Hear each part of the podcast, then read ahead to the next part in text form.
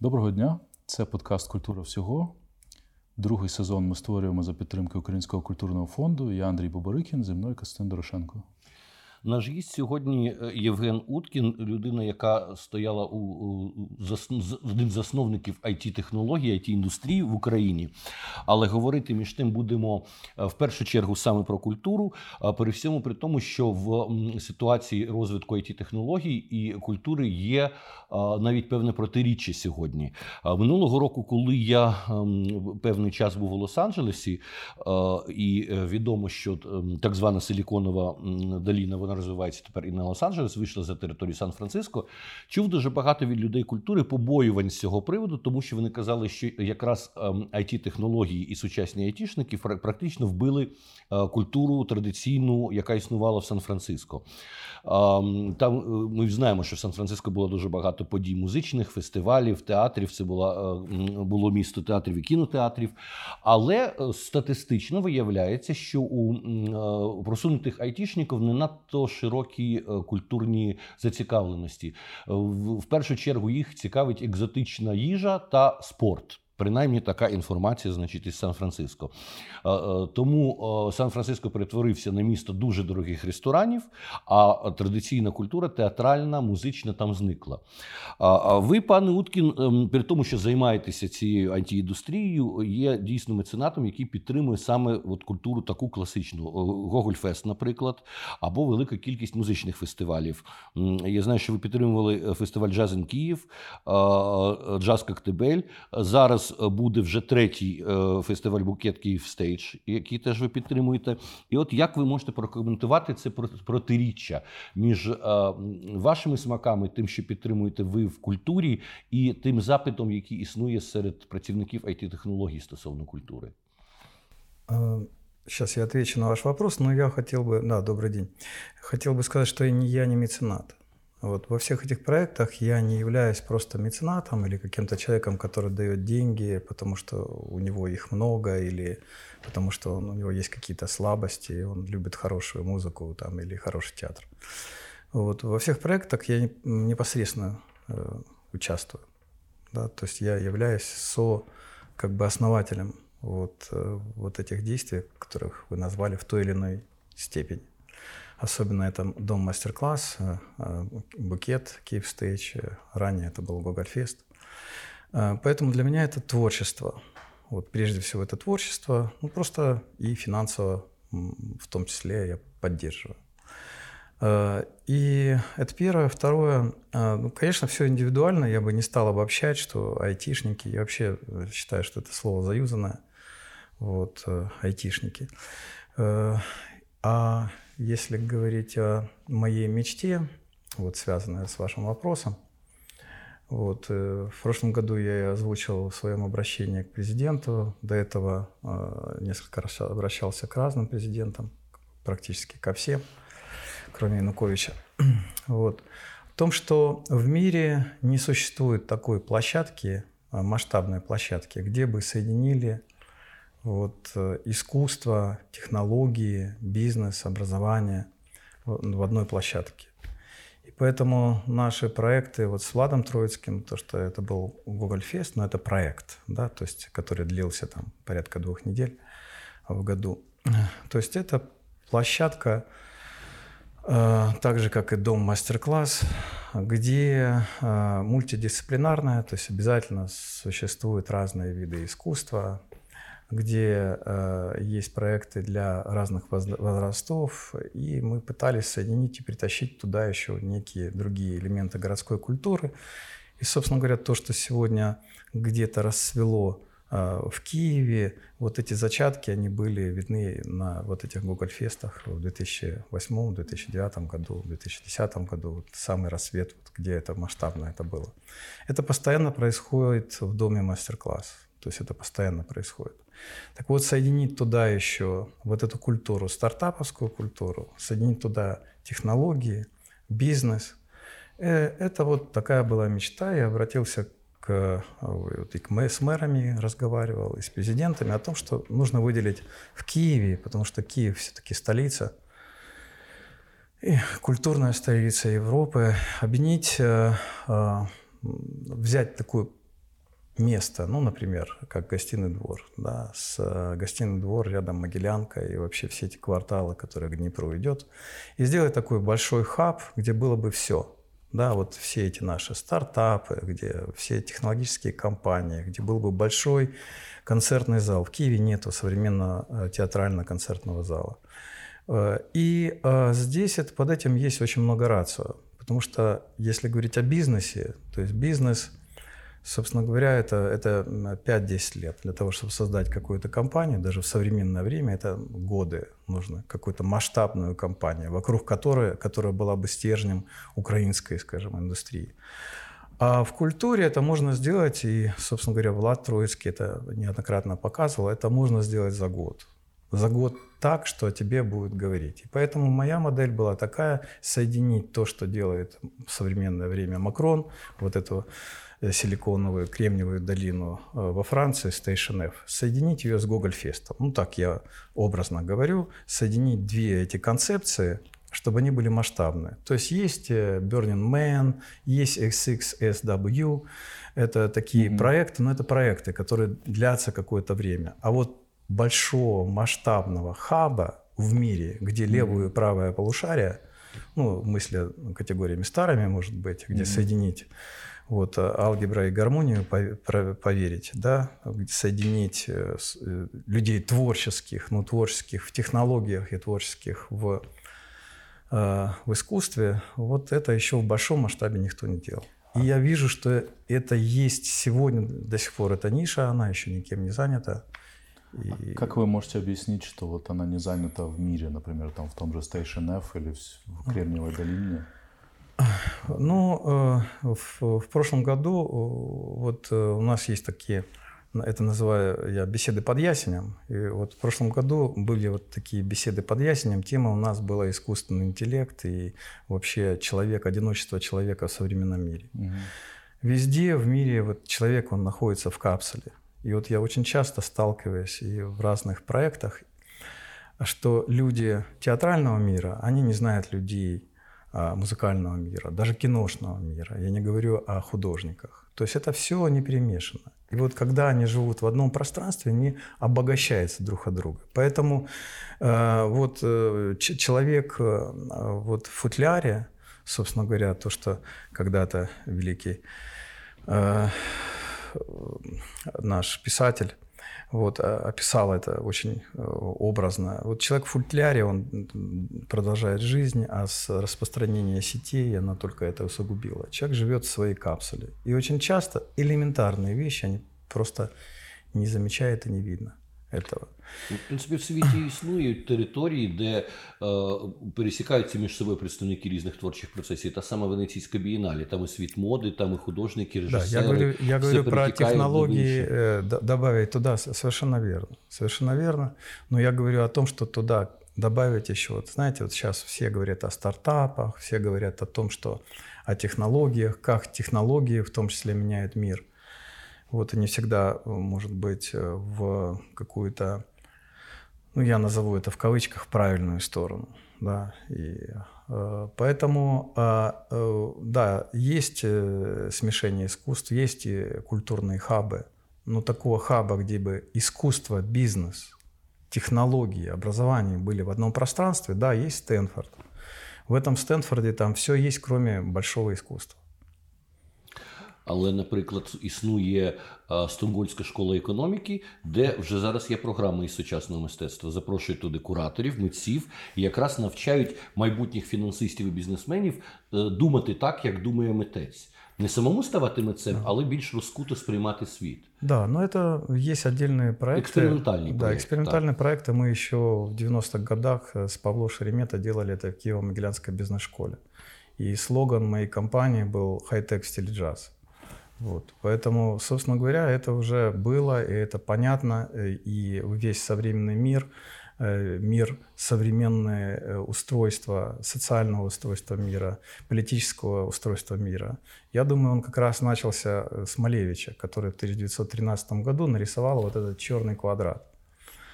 И, собственно говоря, что это такое? Это не просто такой вызов. Это просто вот оттуда пошла децентрализация, да, вот с этого момента, что я имею в виду. что до этого всегда создатель, тот человек, который созидает, он как бы давлел над зрителем. Он диктовал, вот Микеланджело сказал, что это красиво, да.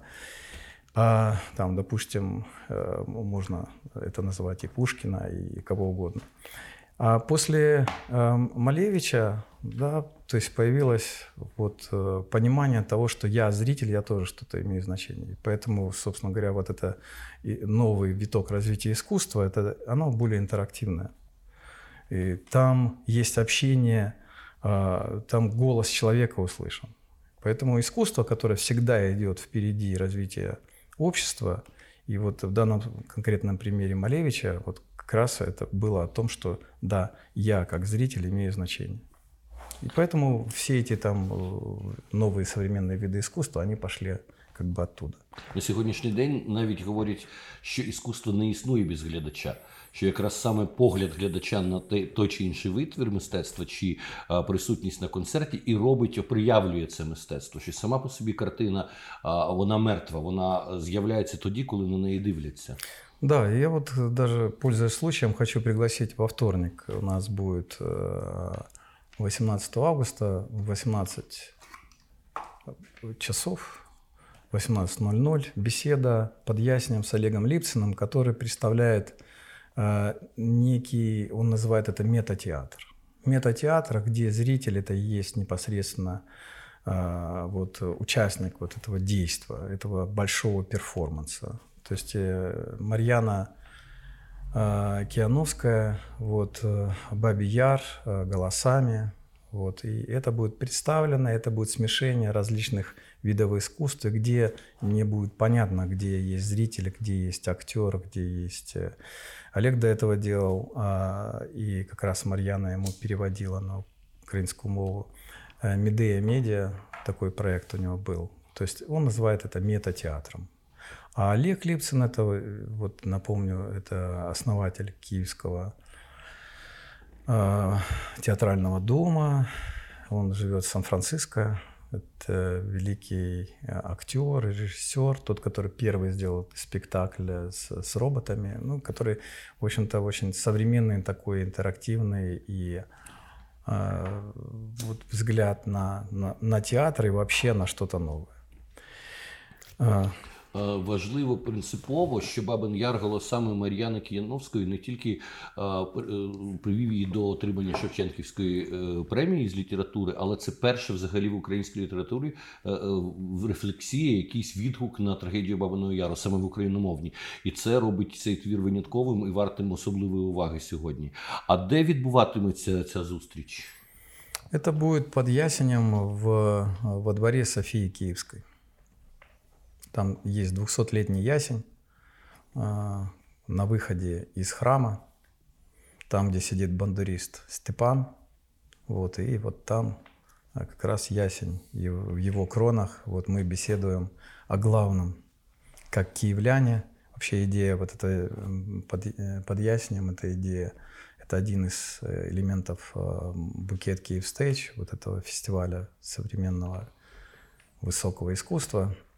Вот, и идея в том, что вот мы живем в великом городе, вокруг нас живут великие люди. Это примерно как, если говорить об Илоне Маске, вот все говорят об Илоне Маске, об этом полете на Марс, а у нас есть, в общем-то, океан, который совершенно еще не изведан. Да? Точно так же мы говорим о каких-то именах, а у нас рядом по нашему городу ходят великие гении. Флориан Юрьев, Валентин Севестров. Вот такие люди, которые, собственно говоря, восхищаются весь мир, а очень мало, к сожалению, особенно молодежи знает об этом. В чому принцип назви «Фестиваль високого мистецтва»? Сьогодні по всьому світі йдеться вже про те, що нібито не модно і не цікаво ділити мистецтво на високе і низьке, що вже так чи інакше все мистецтво належить всім людям. Ну, хотелось бы это подчеркнуть. Опять же, очень много, поскольку у меня бэкграунд технологический, вот, и когда мы говорим о том, что сегодня вот этот искусственный интеллект вот, представляет перед человеком ну, достаточно большую угрозу, перед всем человечеством. Это будет скоро. И вот пандемия, она только показала, насколько манипулируемое общество. Поэтому, если говорить об искусстве вообще, у нас сегодня искусство, она залайканное, она очень все ориентирована на лайки. Не на то, чтобы... Конечно, это все субъективно, естественно, субъективно, и ни в коем мере ни я, наверное, ни кто-то там другой не может говорить, это хорошо или это плохо, но, тем не менее, вот коммерциализация происходит через лайки, через рекламу, через какие-то вот такие вещи. И поэтому наш фестиваль — это подарок миру. То есть фестиваль «Букет Киев Стейдж» — это не есть коммерческий фестиваль. Он, собственно говоря, нужно купить билет в Софию и пойти, и все происходит бесплатно. Поэтому здесь мы подчеркиваем вот эту некоммерческую его часть, что это букет — это то, что дарят. Букет — это то, что объединяет. И вот этот символ, который нам подарен Александром Дубовиком, таким же мастером такого же класса, как Малевич, да, потому что его белый букет — это как раз новый мега-символ, который говорит о том, что пора, собственно говоря, ну, наверное, собирать это все, да, потому что сегодня вот эта децентрализация и вот отсутствие авторитетов, отсутствие каких-то ориентиров в обществе, она колоссальная, поэтому, собственно говоря, символ белого букета — это вот мега-символ, который об объединении, да, то есть мы разные, но мы вот живем в одной стране, мы украинцы, мы живем на одной планете, вот. Ну, интересно, вот эти ваши рассуждения о высоком искусстве интересны в контексте ваших прошлых проектов, как, например, GogolFest, потому что для меня он всегда был как раз вот этим таким символом децентрализации в искусстве, потому что там Заха Hadid, видео Захи Hadid могли сосуществовать с какими-то инсталляциями художников, которые, возможно, были художниками только на период этого GogolFest, а потом никогда больше к искусству не обращались. И получается, тут, ну, как бы, как я это вижу, что поменялся какой-то ваш взгляд на то, как это должно происходить. Как вы можете это прокомментировать? Да. Ну, во-первых, если говорить о GogolFest, всегда в любых таких мероприятиях нужно, ну, с разных сторон. То есть есть еще финансовая сторона.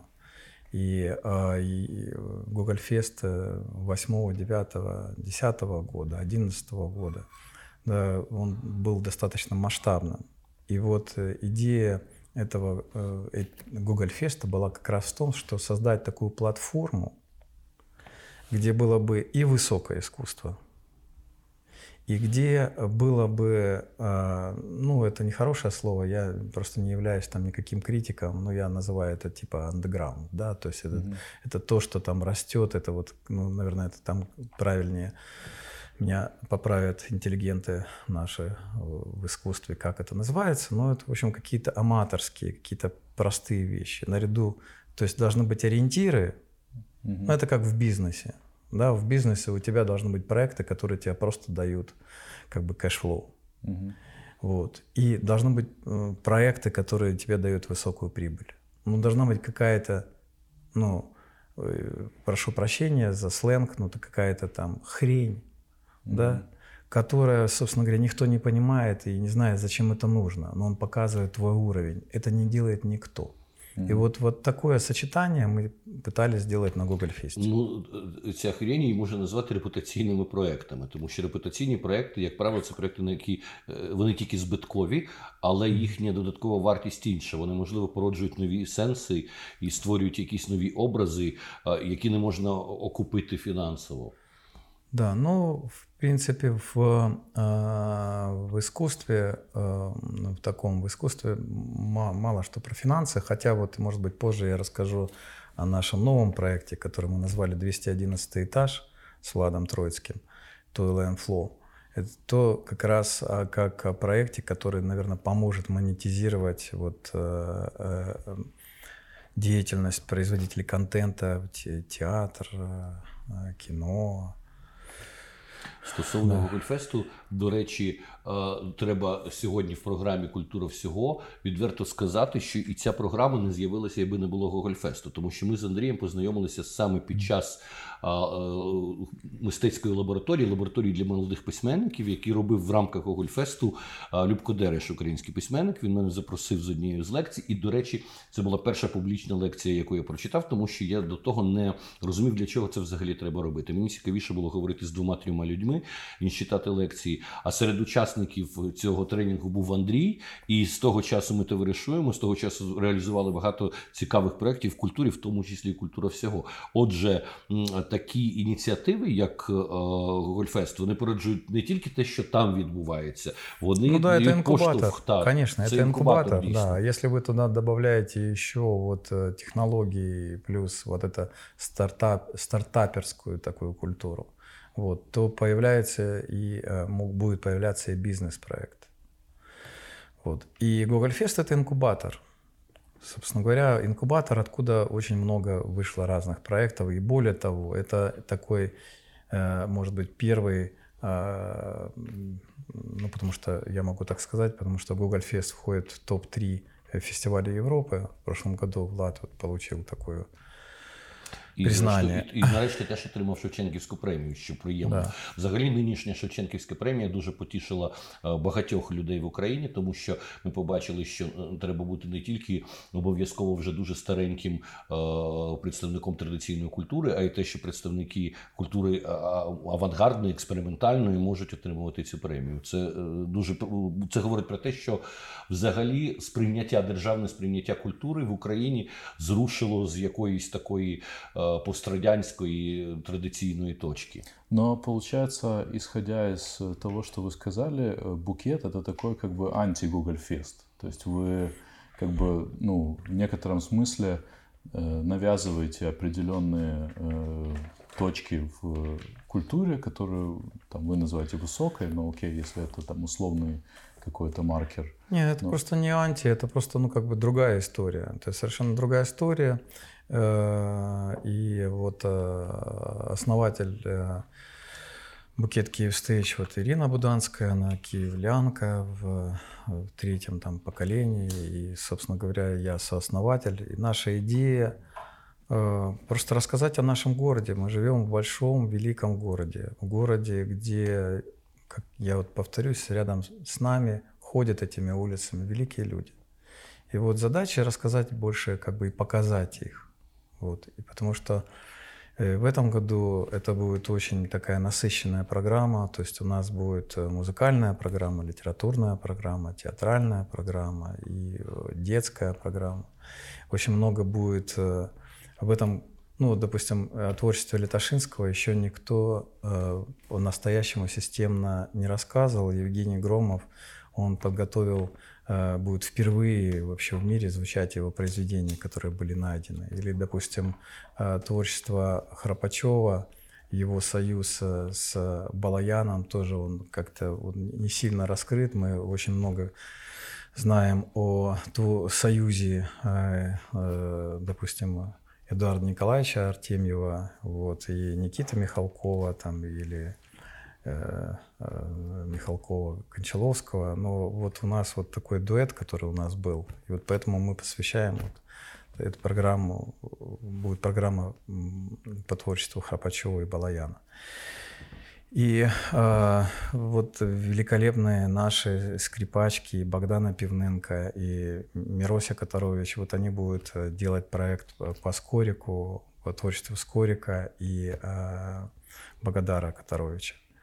Поэтому наши люди вокруг, вот это так получается, что то, что рядом с тобой, ты не сильно ценишь. Вот как я пример по поводу Марса, на который на сегодняшний день невозможно живому человеку добраться по определению. Вот. Но тем не менее мы вот говорим про этот Марс почему-то. Вот. А то, что делает сегодня внук Кусто вот, в океане, об этом мало кто знает. Океан рядом. Погоджуся з вами теж стосовно Києва, при всьому тому, що це настільки старовинне, дивовижне, унікальне місто, в яке постійно притягує до себе талановитих людей цікавих, воно майже не описано в літературі. Ми дуже мало знаємо дійсно якихось творів видатних, ну ми можемо згадати Булгакова, Володимира Винниченка, але цьому містові, на відміну від Парижа чи Санкт-Петербурга, замало дійсно уваги було. Я вам можу сказати, що цього року, до речі, виходить дуже цікаве видання, присвячене якраз Києву, київського письменника Олексія Нікітіна «Вікторі Парк». Ця книга колись була видана ще в Росії в видавництві Адмаргіним, але зараз київське видавництво Лаурус її перевидає, і, що цікаво, перевидає з фотографіями Києва 80-х років, тому що там події всі відбуваються на території Парка Перемоги Київського. Один з, на мій погляд, з найталановитіших романів про Київ взагалі. Отже, теж рекомендую звернути увагу і, можливо, якимось чином і прив'язати до цієї вашої програми, якщо це все співпаде. Ну, у нас якраз одна часть програми ведет музей Булгакова. Вот, музей Булгакова как раз по истории Киева. Это вот и действительно о Киеве очень мало сказано, и более того, вот то, что сегодня происходит с Киевом, да, это очень, очень страшно на самом деле. И я вижу все, что происходит, вообще все, что происходит в мире, вот очень много идет от недостатка, ну как бы от недостатка культуры, вот от того, что, собственно говоря, у нас современное, вот то, чем я занимался больше 40 лет, вот эти технологии, они как бы вытесняют и вообще современный ритм жизни, и оно вытесняет чего-то такое главное, на что можно опереться. И вот задача нашего фестиваля, опять же, это не это просто совершенно другой фестиваль, это рассказать о городе и найти все-таки те маяки, компасы, на которые сегодня нужно равняться.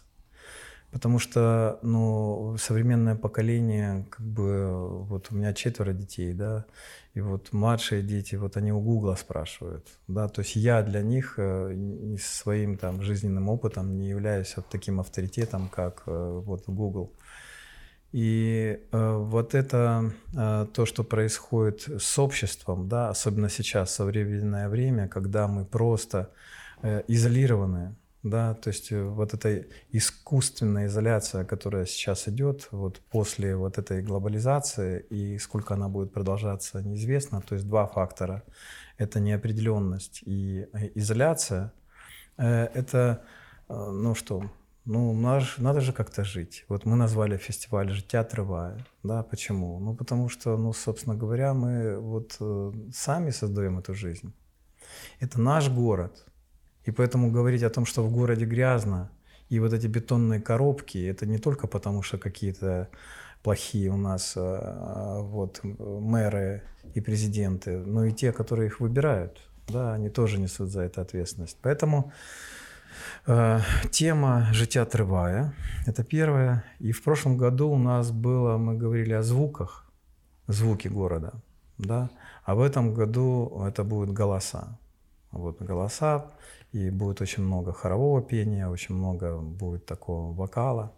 Я заметил, что у вас традиционно в программе, ну вот на основании тех раз, когда я это обозревал, есть какой-то крен в сторону музыки больше, но, например, очень мало внимания уделяется визуальной культуре. Ну, я бы так не сказал, потому что у нас очень широкая, большая программа в этом году, и в прошлом году была по визуальной, и, в принципе, это же, ну, вот это фестиваль, его не было возможно без дома мастер-класс. Mm-hmm. Вот в доме мастер-класс уже на протяжении, там, больше 25 лет это все происходило. Mm-hmm. Все виды искусств, все. В том числе визуально. Визуально мы очень много вот, работаем с такими мастерами, как Матвей Вайсберг, как Давид Шарашидзе, Лена Придувалова. Ну, я могу большой, огромный список назвать. И, конечно же, Дубовик. И сегодня будет представлен его новый альбом, новые работы. И у нас будет в Хлебной выставка визуального. Но это постоянно, и в прошлом году то же самое это было. Вот, просто в прошлом году тоже был Дубовик в этом. Нет, у нас было две. Был еще автопортрет с букетом, и где, собственно говоря, все выдающиеся художники Украины, прежде всего Киева, вот они нарисовали свои автопортреты с букетом. Вот, это вот был большой такой проект. И в этом году будет работа многих мастеров. Вот, собственно говоря, я, может быть, не так детально знаю всю эту программу, потому что я больше занимаюсь вот проектом вот, под Ясенем. Вернусь, может быть, два слова, если сказать о Бабьем Яре.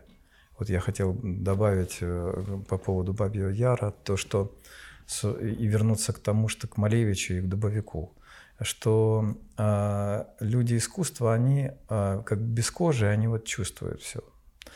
И вот этот проект Олега Липцина, вот это проект о том, что Бабий Яр внутри нас. Это о том, что Бабий Яр может быть в любой момент. Это о том, что неизвестно, на какой ты будешь стороне. Потому что человечество – порок вот, чувствительности к чужой боли, к чужой смерти, к каким-то чужим страданиям. Он настолько занижен сегодня, его практически нету. Потому что у нас 6 лет убивают, каждый день убивают. И в то же время совершенно спокойно мы видим вот это вот то, что происходит там в Киеве, и все эти излишества, вот, и все вот эти вот какие-то там вещи, которые не должны происходить в стране, которая воюет. И сегодня этот Бабий Яр может случиться везде, где угодно. Мы видим сегодня Северную Америку. Да? Это просто общество, оно... Ну, если вы видели отчет вот этих 4 гигантов в Конгрессе, вот, там Марка Цукерберга, Безоса и вот гугловского товарища. Вот. Но эти люди, собственно говоря, мы понимаем, что эти люди, ну, для них уже давно человек, это просто, вот это не есть, они никак смотрят. Цифровая формула в соцмережи. Это, ну, как бы даже не 0,1, это квантовая история, она 0,1, там, вот сразу, одновременно 0,1. Вот, поэтому это просто есть какая-то вот связанная одной цепью. И вот этого есть это. Я просто, может быть, утрирую, обобщаю.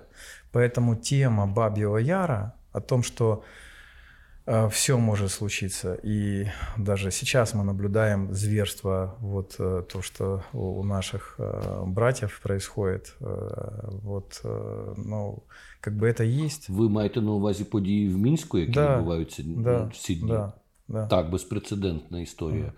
Страшна історія. Ну, вона коли... не безпрецедентна, вона у нас була скільки разів. Ну так, вот. У нас так, але коли це знову починає відбуватися на якійсь новій території, це все одно жахає. Уявити собі війну людини з власним народом, в якій абсолютно втрачається самий сенс того, хто є гарант Конституції. Ви знаєте, що це саме страшне в этом? Не це даже. А то, що через 3 дня об этом ніхто не буде говорити.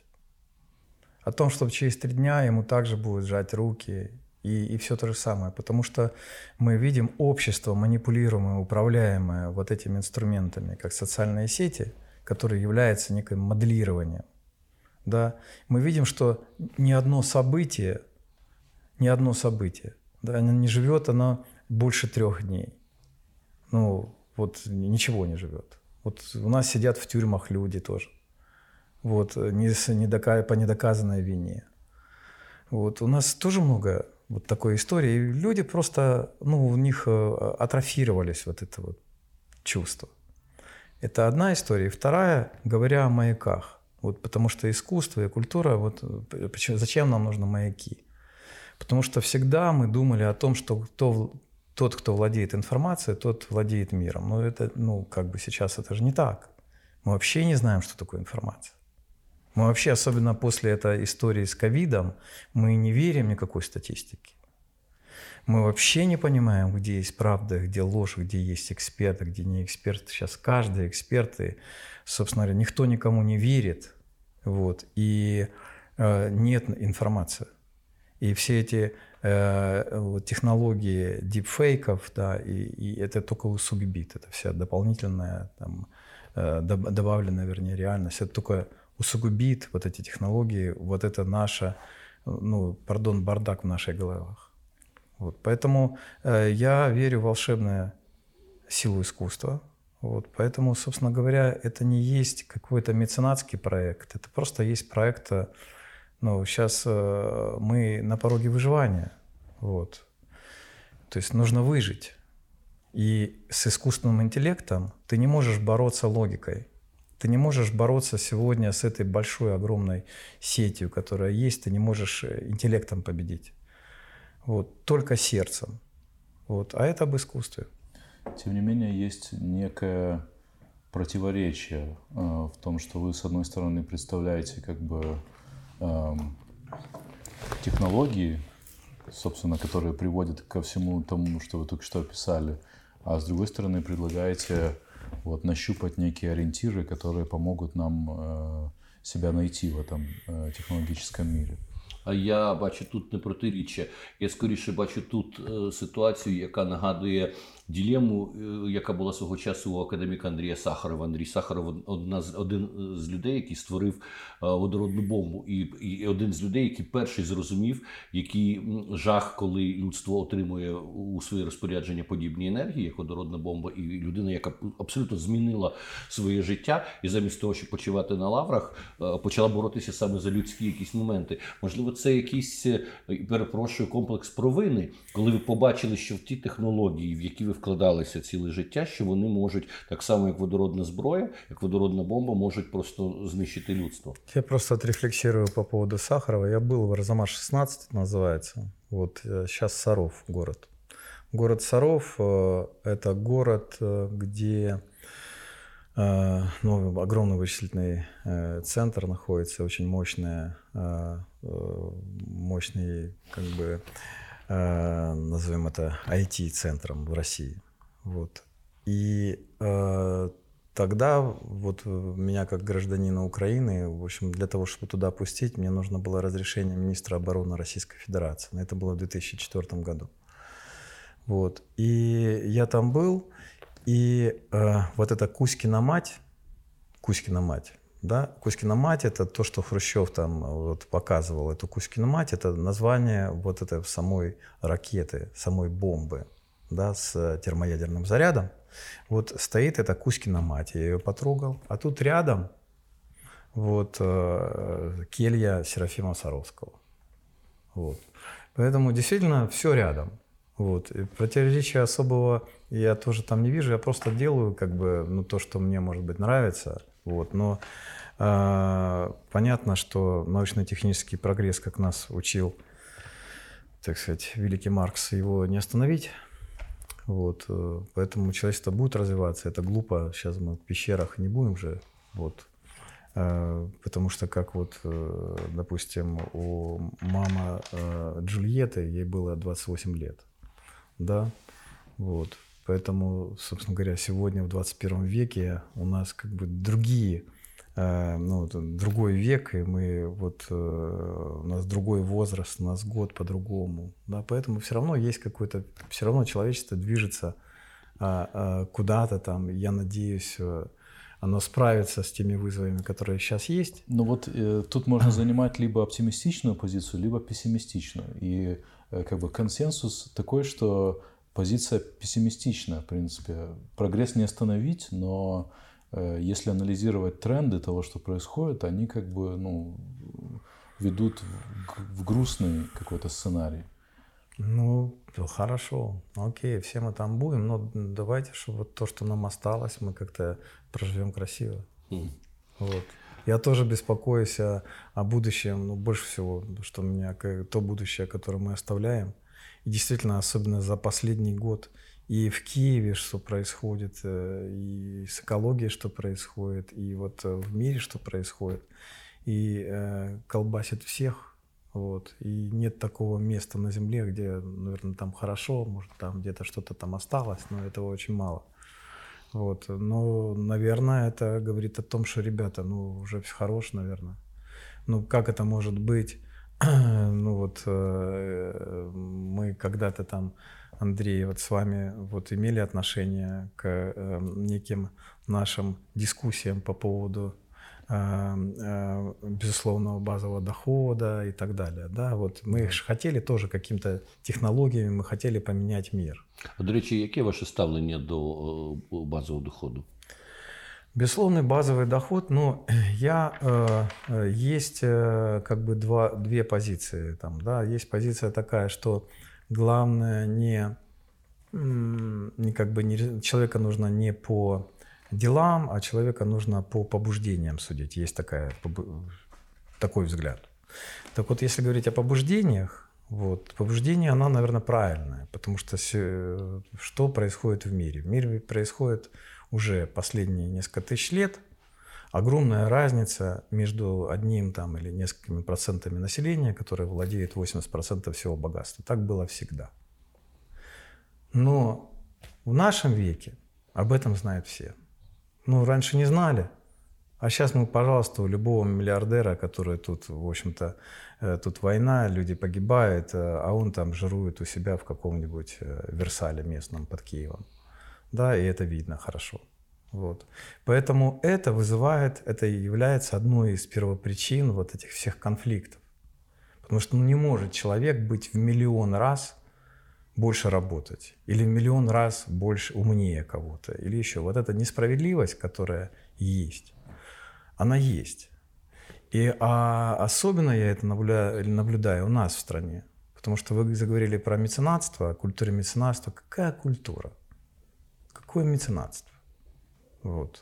Это, честно говоря, это мне, у нас гипержадность. То, что я вижу сегодня, это гипержадность. С одной стороны. С другой стороны, если мне говорят о развитых странах, и там социальная ответственность, это некий такой коммунистический штамп. Да? То есть, опять же, почему? Потому что нет культуры. Потому что я знаю, если я слушаю хорошую музыку, хожу в хороший театр, читаю хорошие книги, общаюсь с интересными людьми, то есть я сам буду знать, я понимаю, что мне отдавать лучше, чем забирать. Это понятно. Ідея меценатства на цьому і побудована, що людина хоче поділитися тим, що вважає цінним, з іншим світом. З іншого боку, це зовсім не означає якесь дарування. Це певним чином навіть і насильство. Людина хоче, щоб те, що подобається їй, подобалося решті. Як Морозов, який скуповував Пікассо свого часу, і його мати йому говорила, що ти, напевно, біднятко здурів, які страховидла ти вішаєш у себе в квартирі. Те, чим займається, наприклад, та сама Стела Бін'ямінова, ми можемо назвати її меценатом, вона постійно вкладає в конкретних митців, яких вона вважає цікавими, добрими, вона робить для них виставки і так далі. У Стели дуже хороший вкус, що я можу сказати. Тобто меценатство – це теж творчість певним чином, це певна соціальна творчість, коли людина вкладає в конкретних митців і залишає їх в історії. Совершенно вірно. Я просто говорю о том, що у нас це прослойка, она просто микроскопическая, понимаете? У нас нету, это не есть наша традиция. Вона перебита революцією, ця традиція, вона була. Конечно, много там всяких историй было, но в то же время сегодня темп жизни очень большой, и поэтому у нас уже были там в этом веке две революции. Совершенно другие революции, которые давали возможность такого квантового скачка и развития страны. Но тем не менее, эта элита политическая и бизнесовая, она не объединилась, не сформировалась, и это страшно все. И поэтому есть, конечно, пессимистические прогнозы, но я вижу оптимизм в том, что мы все равно, когда большая часть населения, и в том числе население, которое владеет какими-то какой-то, наверное, богатством, назовем так, в кавычках, богатством, которое имеет наибольшее влияние на развитие этого мира, когда-то они должны остановиться. И звонки, не то что звонки, а такие колокола, мы, кстати, об этом на открытии фестиваля говорить. Я все-таки хотів би трошки розгорнути нашу розмову з песимістичного в більш оптимістичне русло. Нам дійсно ми бачимо з тими перемінами, які відбуваються в світі, що зникає велика кількість традиційних моментів, які нам здаються правильними і такими, які працюють. Але, можливо, це просто дійсно повне переформатування світу. От нещодавно я прочитав фантастичний роман, іронічно-фантастичний роман молодого українського письменника з Одеси Вадима Яковлева, який там пише, що, можливо, дійсно людство, до якого ми звикли, просто зникає, але зникає як соціальний феномен і народжується інше людство. Те, що ми бачимо зараз, там хвиля популістська, але вона приводить до того, що людство відмовляється від старих еліт взагалі, відмовляється від сценаріїв, які з'явилися в кривавому 20 столітті, відмовляється від політичних традицій і політичного лідерства. Ми бачимо перемогу того самого Зеленського, ми бачимо зараз ситуацію, яка відбувається в Білорусі, коли взагалі немає якогось лідера у протистоянні суспільства і диктатора. І просто, можливо, ми не бачимо тих позицій, їх ще не можемо назвати, етичних, соціальних, на яке суспільство виходить. Не обов'язково це мусить бути деградація чи розпад? Ну, вы знаете, я после 2014 года как раз вот так и думал о том, что, собственно говоря, Майдан – это и есть такая лаборатория. Да? Это как раз вот тот самый Малевич. Да? Это как раз о том, что вот то, что я называл хай-тек в стиле джаз. Да, а здесь у нас политика, когда у нас нет лидера, и у нас вот примерно так я и размышлял о том, что это происходит вот таким образом. Вот. Ну, наверное, недостаточно много времени прошло, чтобы это сделать какие-то выводы из этого. Я тоже верю, и вот, ну, бизнес — это, конечно, это совершенно другая история. Очень часто люди, даже которые занимаются бизнесом, руководят большими компаниями, они потом, ну, думают, что могут руководить государством. Это, конечно, разная история. Но что общее, то, что сегодня в современном мире вот все равно ты не можешь руководить ничем, не слушая. И не вовлекая критическую массу своих соратников. То, что сегодня происходит, и популизм, это же не о том, что слушать и делать то, что хочет народ, а о том, что это просто то, что называется шоу-офф. Просто, собственно говоря, это как раз, ну, я не хочу в политику уходить, но чем дальше, тем меньше вот новые люди, которые приходят в политику, они просто понимают, что происходит и что хотят, и что такое народ. Вот. Это не просто делают для удовлетворения каких-то либо своих каких-то амбиций. Ну, это совсем не та цель, как вот сделать что-то вместе. То есть меня нужно вовлечь во что-то. Я должен быть частью этого процесса. Это, и за этим будущее, что не один человек, да, а какая-то критическая масса людей, которые идут куда-то там, в одну сторону.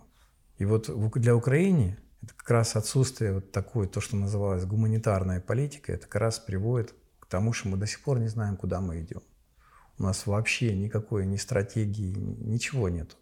Поэтому все вот эти культурные ну, движения, которые происходят до сих пор, вопреки, да, может быть, часто, и, ну, которые очень, ну, может быть, вы стали там, вас поддержал Украинский культурный фонд, это прекрасная инициатива, вот, потому что, собственно говоря, хоть кому-то достаются деньги и хоть что-то видно. Но видно, что, ну, в том же Киеве я вижу, как культурная жизнь, ну, в общем-то, бурлит. Понятно, абсолютно, що... Якщо ти більше порівняти Київ із сусідніми столицями, там з тою самою Софією чи з тим самим Вільнюсом, навіть у нас набагато більше в культурі чого відбувається тільки в Києві. Да, я вижу, ну, по крайней мере, до пандемии такое было. И вот, кстати, и говоря о противоречиях между технологиями и вот то, что я вот как раз делаю сейчас с Владом Троицким, сейчас мы делаем и командой очень крутой Вы ее знаете, Дмитрий. Дмитрий, я подумал. Андрей. Очень крутой командой мы делаем такую платформу, которая называется 211 Floor, 211 этаж. Это как раз вот создание такого виртуального дома, где производители контента могли бы вот брать какую-то, делать свою, создавать свою комнату и оттуда стримить, бродкастить этот свой контент. И, собственно говоря, там очень простая формула монетизации. То есть мы делаем проект, который позволяет, там, допустим, таким производителям контента, как музыкантам, актерам, неважно, это могут быть какие-то игроки, это может быть какие-то вебинары, это может быть писатели, поэты и так далее. Даем им инструмент для того, чтобы они были услышаны и, соответственно, вот для того, чтобы они могли себя реализовать и получить за это, в том числе, и материальную компенсацию. А почему 211 этаж? 211 – это очень хорошее число, оно простое. Вот, и сейчас пока 163 этажа. Вот, вот там самый большой. Вот в Дубаях там 163 этажа, а у нас 211 будет вот, этажей. То есть высоко мы будем над облаками. То есть нет какой-то зашитой нумерологической информации в этом? Каббалистической. Ну, кроме того, что я там жил в общаге в 211 комнаті, ну, больше ничего нет.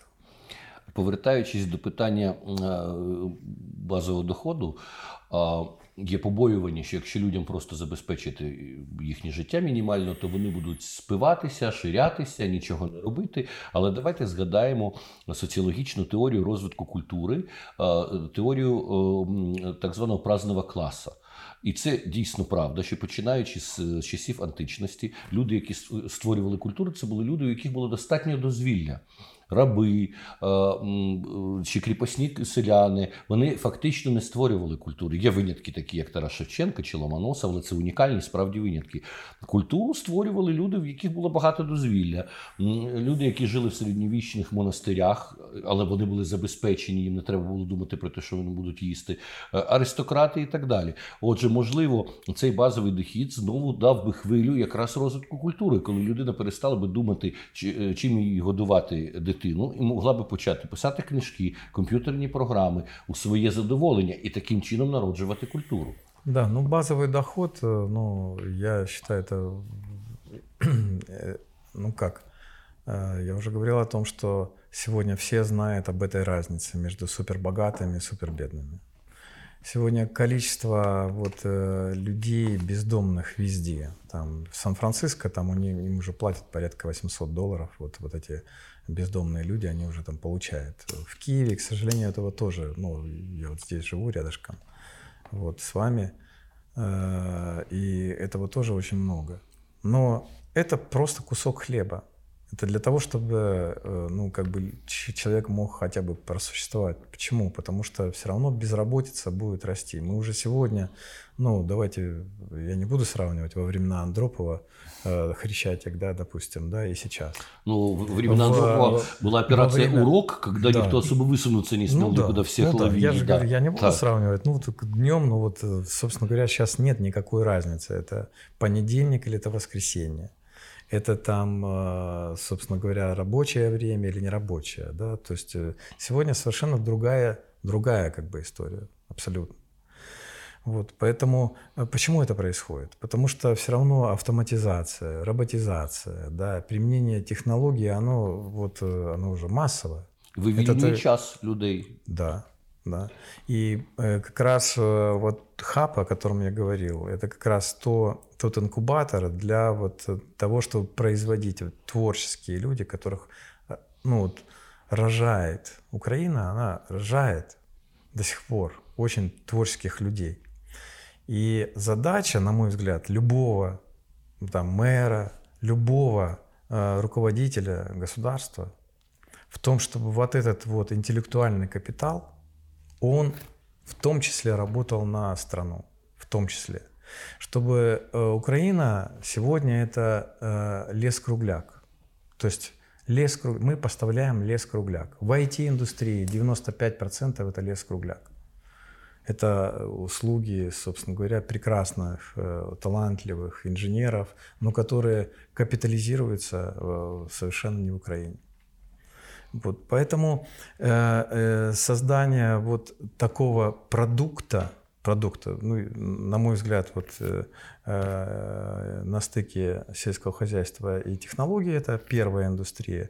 И вот креативно, то, что называется креативной индустрией, то есть на стыке вот этого креатива, искусства и технологий возможны новые интересные проекты. И действительно Украина, она демонстрирует уже там, допустим, у нас очень геймеры, ну вот эта индустрия очень развита. Ну, в общем, у нас есть уже отдельные примеры хороших украинских компаний, вот, которые, технологических компаний.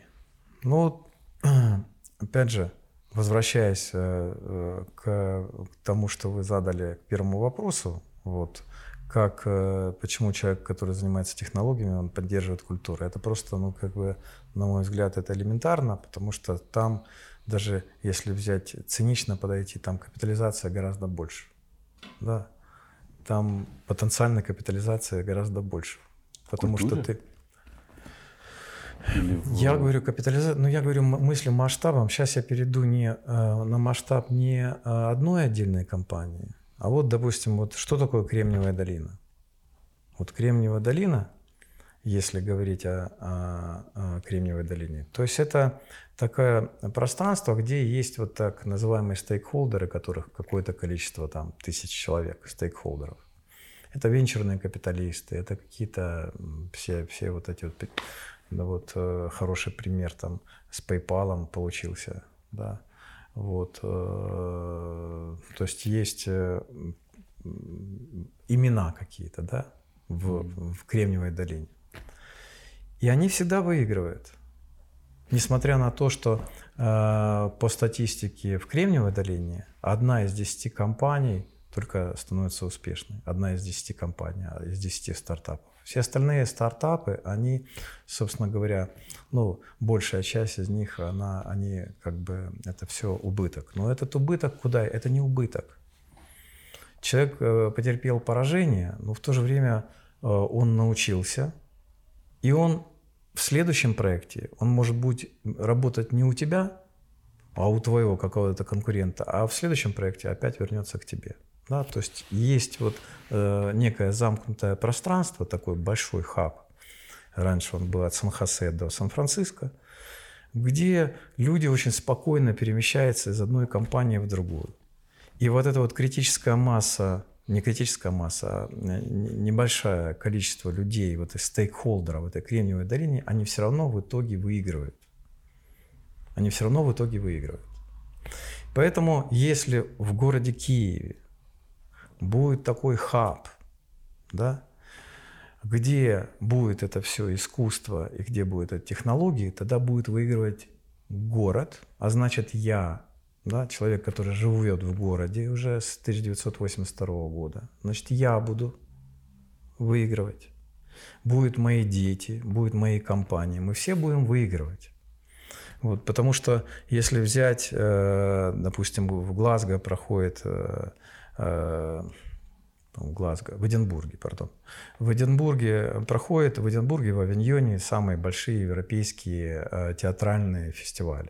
40% бюджета Эдинбурга это наполняется благодаря этому фестивалю.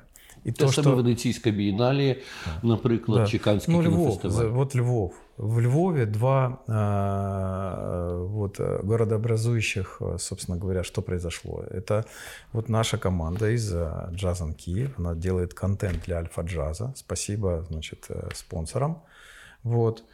И то, что владыка Борис Гудзяк, собственно говоря, уговорил.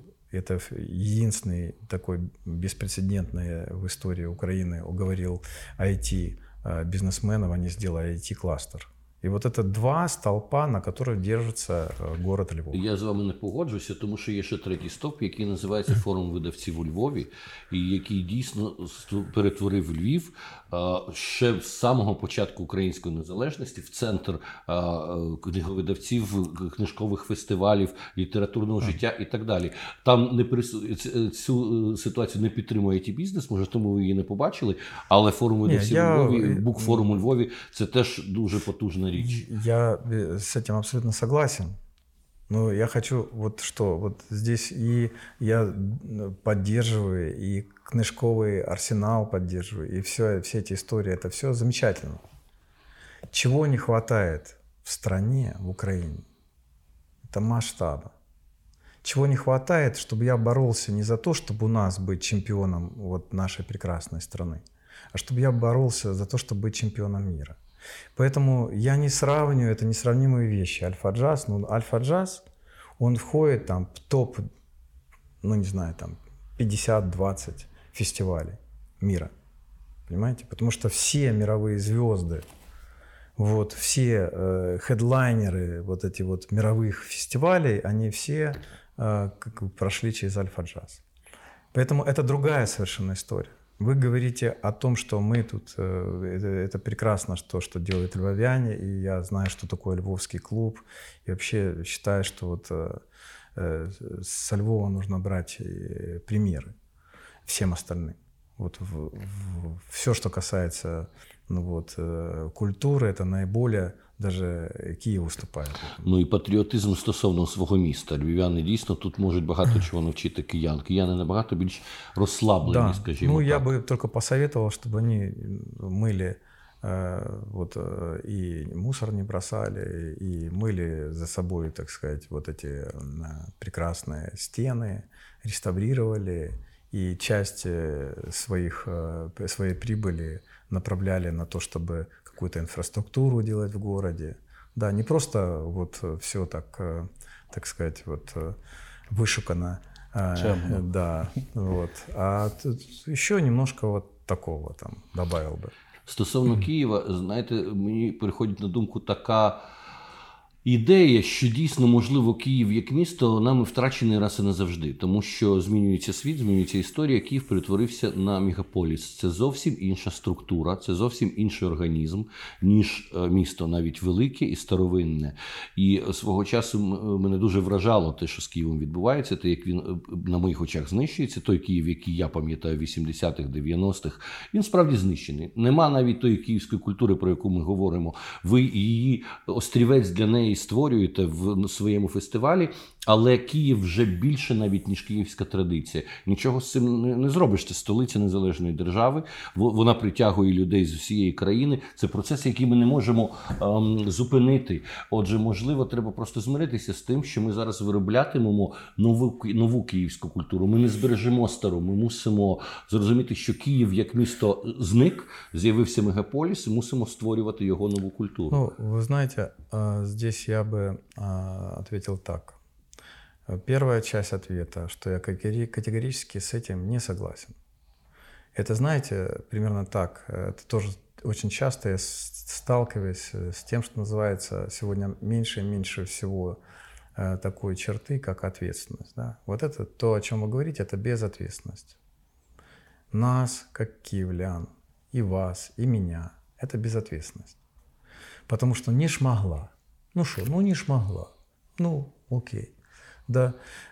Как может существовать город без стратегии, без генерального плана, без какого-то представления, что будет завтра, без инвестиций в инфраструктуру, без этого всего? И вот эта безумная жадность, когда каждый квадратный миллиметр заполняется бетоном, вот. И, собственно говоря, мы равнодушно смотрим на это и спокойно, и сейчас будем опять, посмотрите на этот список. Вот, вы маете на увазі людей, которые идут в мэры, да, Киева? Да, вот. Понимаете? Поэтому это, собственно говоря, это есть наша ответственность. Поэтому с этим мириться нельзя. С этим мириться нельзя, потому что проблемы вот, простые, инфраструктурные, да, то есть доступ к элементарным человеческим каким-то надобностям, в виде коммунальных правильных там услуг, начиная там от чистой воды там, и всего прочего, да, и заканчивая безопасность, это первый вопрос, безопасность, это второй вопрос, потому что то, что сегодня даже там на наших дорогах творится, вот, и опять же я возвращаюсь к тому, что, собственно говоря, это просто то, что 26 лет, 20, да, вот у нас есть отдельные проекты, вот вы там про Украинский культурный фонд, там есть там Диана Попова, там что-то такое, она пытается там делать, но это как бы отдельные какие-то вещи. Этим нужно заниматься системно, вот, и должна быть стратегия, и должна быть, ну, то, что плохое может название, гуманитарная политика этого города. И спросить у меня, как киевлянина, я хочу, чтобы вот этот вот там, на Сином, да, строили вот эту вот Троещину. Вот я хочу или нет? И почему это строится, и почему это разрешено без того, чтобы у нас не было элементарных каких-то вещей, связанных там с проездом, с... Ну, на ту советскую инфраструктуру, которая была, вот ложится вот эта вся нагрузка. И это обязательно приведет, это обязательно, я сплюну, конечно, там, но обязательно приведет к катастрофам.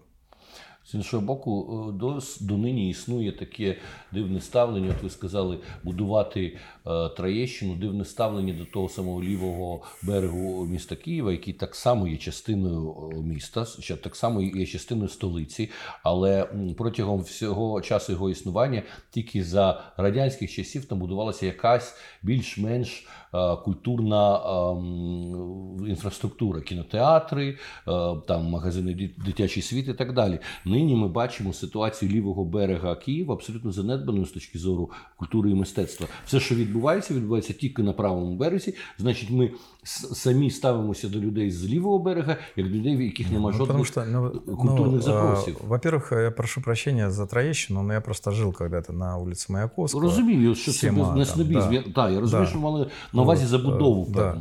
Это, во-первых. Во-вторых, мы возвращаемся к стратегии, к генеральному плану.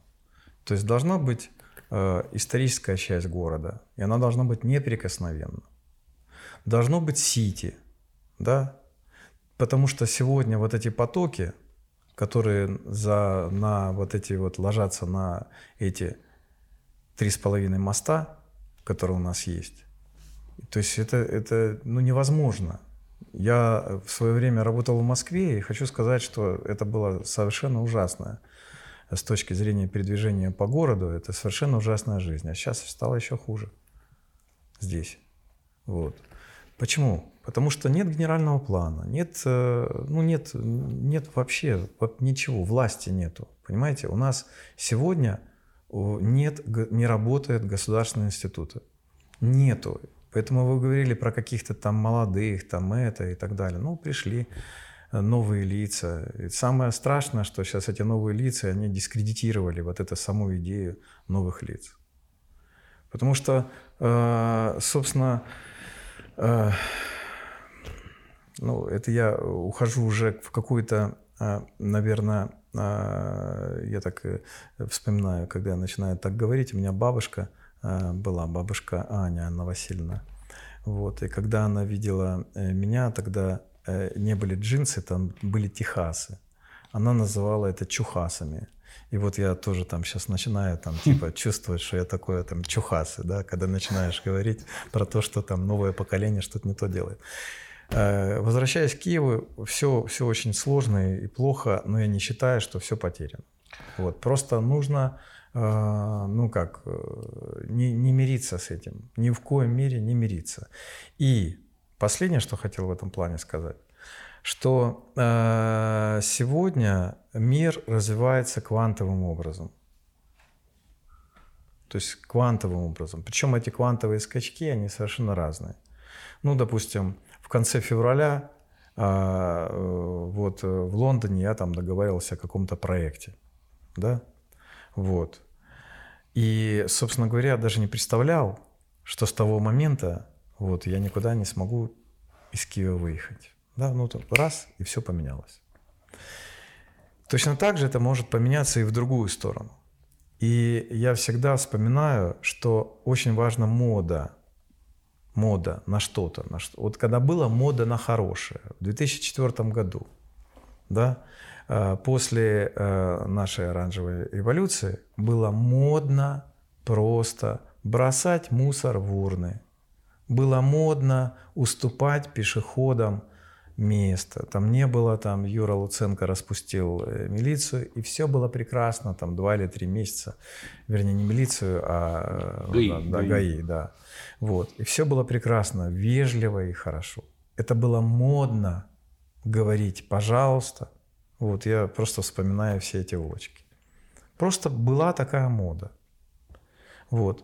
И это нужно сделать так, чтобы это опять было модно. И опять же возвращаясь я к тому, что проще всего это сделать через какие-то мега-крутые, большие культурные проекты.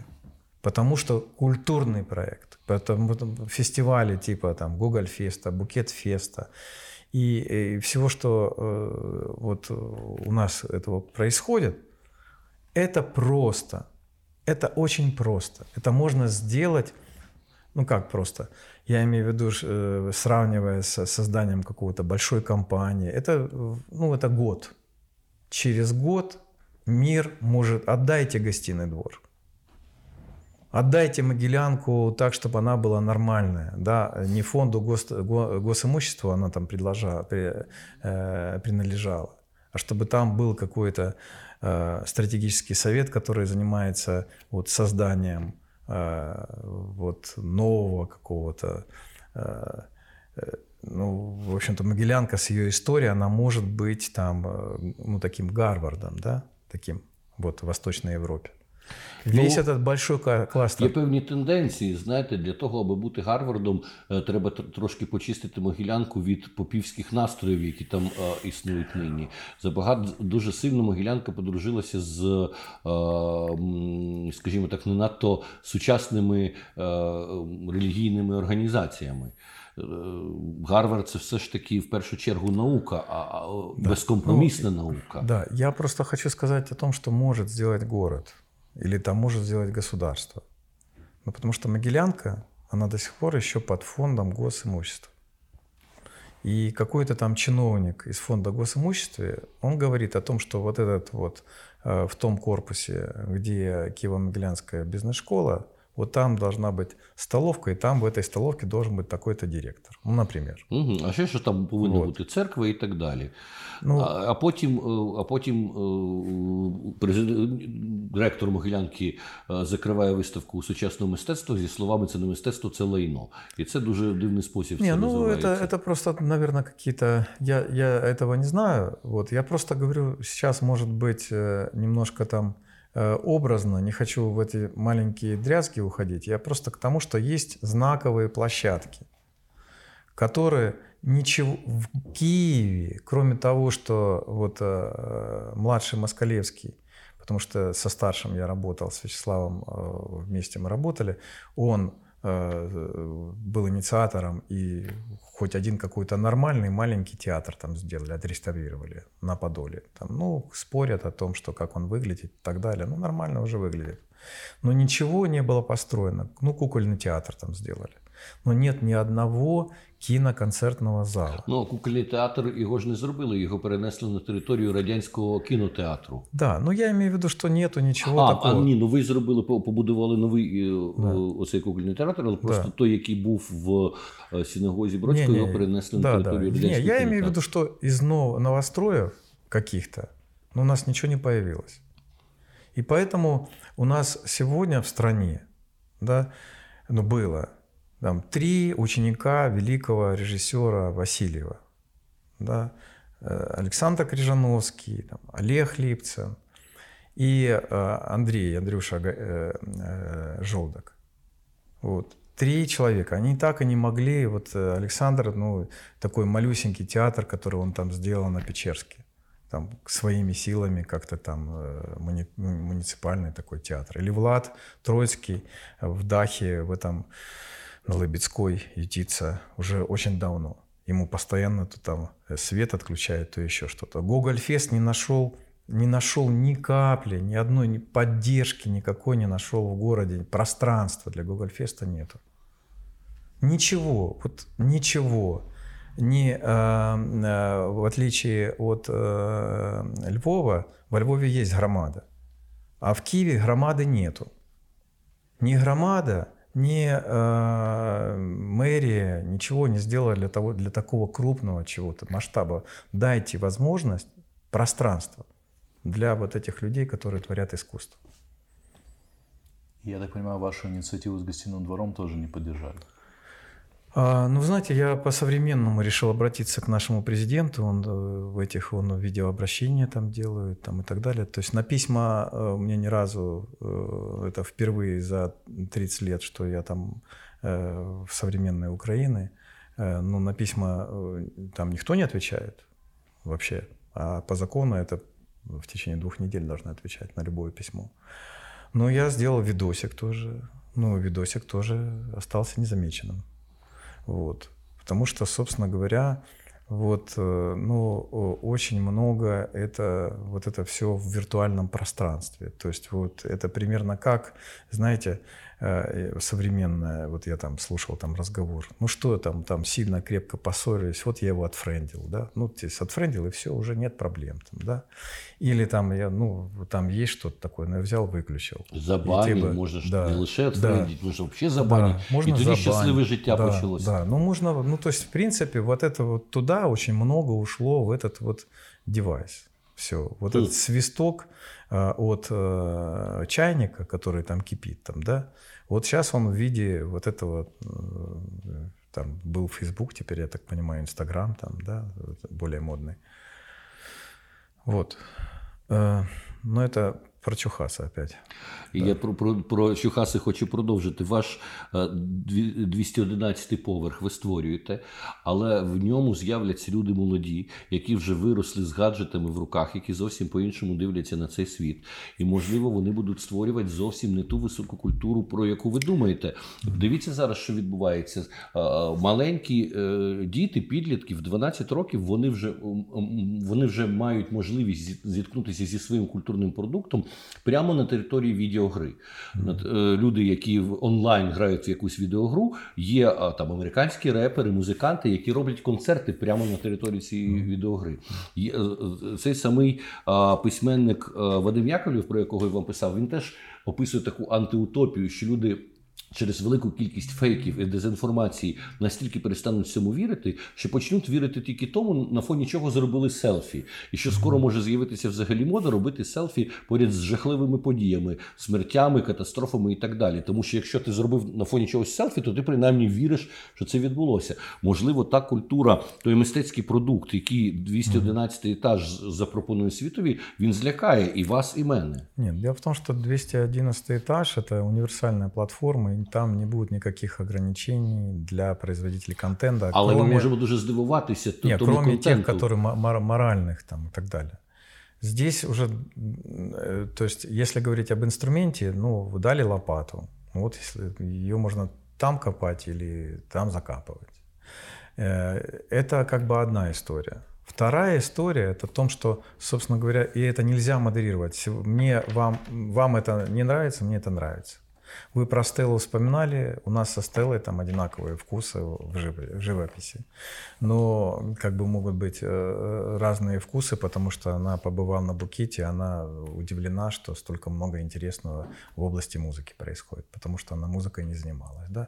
Люди разные, поэтому никакой цензуры, никаких там экспертных мнений, ничего этого не будет. Но в этом 211 этаже будут некие комнаты, да, которых, в общем-то, в частности, там и GogolFest, и Букет, и дом-мастер-класс, и джаз, и все что угодно, и будет там высокая культура. Просто на сегодняшний день,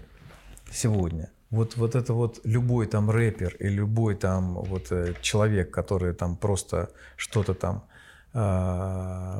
может сделать какой-то контент, и у него там миллионы фолловеров, да? И он вот эти свои миллионы лайков, он через рекламу, он монетизирует.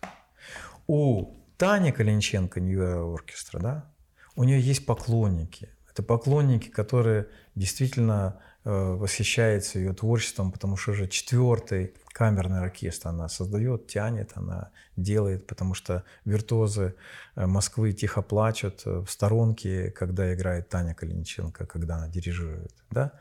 Но она не может это монетизировать.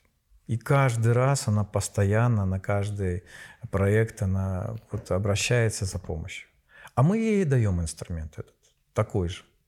Мы ей даем такой инструмент, с помощью которого ее концерт будет виден во всем мире, и будут из 3 миллиардов людей, которые живут в сети, ну, найдутся там несколько миллионов, которым нравится в том числе эта высокая классическая музыка.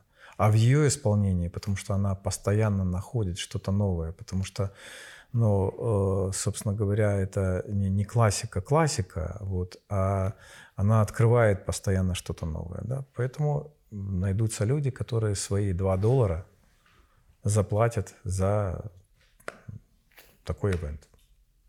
Що ж, можливо, на 211-му поверсі вашому і культура всього знайде собі можливість створити якусь кімнату з часом, тому що ми теж хочемо розвиватися в різний спосіб. А зараз, принаймні, подивимося на Букет Київ Стейдж.